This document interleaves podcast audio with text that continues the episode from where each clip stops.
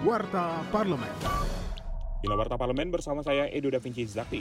Ketua Komisi 4 DPR RI Sudin mengungkapkan Badan Meteorologi, Klimatologi, dan Geofisika atau BMKG melaporkan telah terpantau sejumlah titik panas di beberapa wilayah di Indonesia seperti di Pulau Sumatera dan Kalimantan.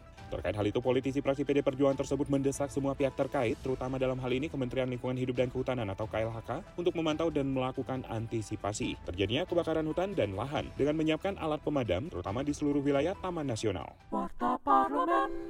Usai rapat panitia kerja rancangan Undang-Undang Tindak Pidana Kekerasan Seksual atau RUU TPKS, anggota Badan Legislasi DPR RI Supriyansa berharap agar RUU TPKS dapat segera disahkan menjadi undang-undang. Menurutnya ancaman hukuman pada undang-undang tersebut akan memberikan efek jerah bagi pelaku.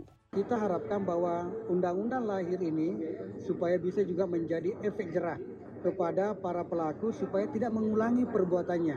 Minimal memberikan efek kepada orang-orang yang mungkin kan ada suatu kesempatannya bisa berbuat setelah mendengarkan ancaman hukumannya dengan denda yang begitu maksimal satu miliar misalnya, maka dia berupaya untuk menghindari perbuatan itu. Kinerja Wakil Rakyat simak di media sosial DPR RI.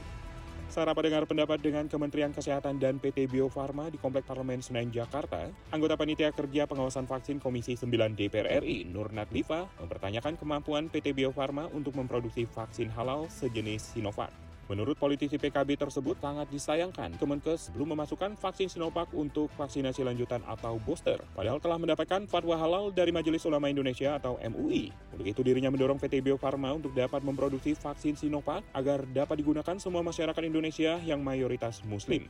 Televisi Radio Parlemen.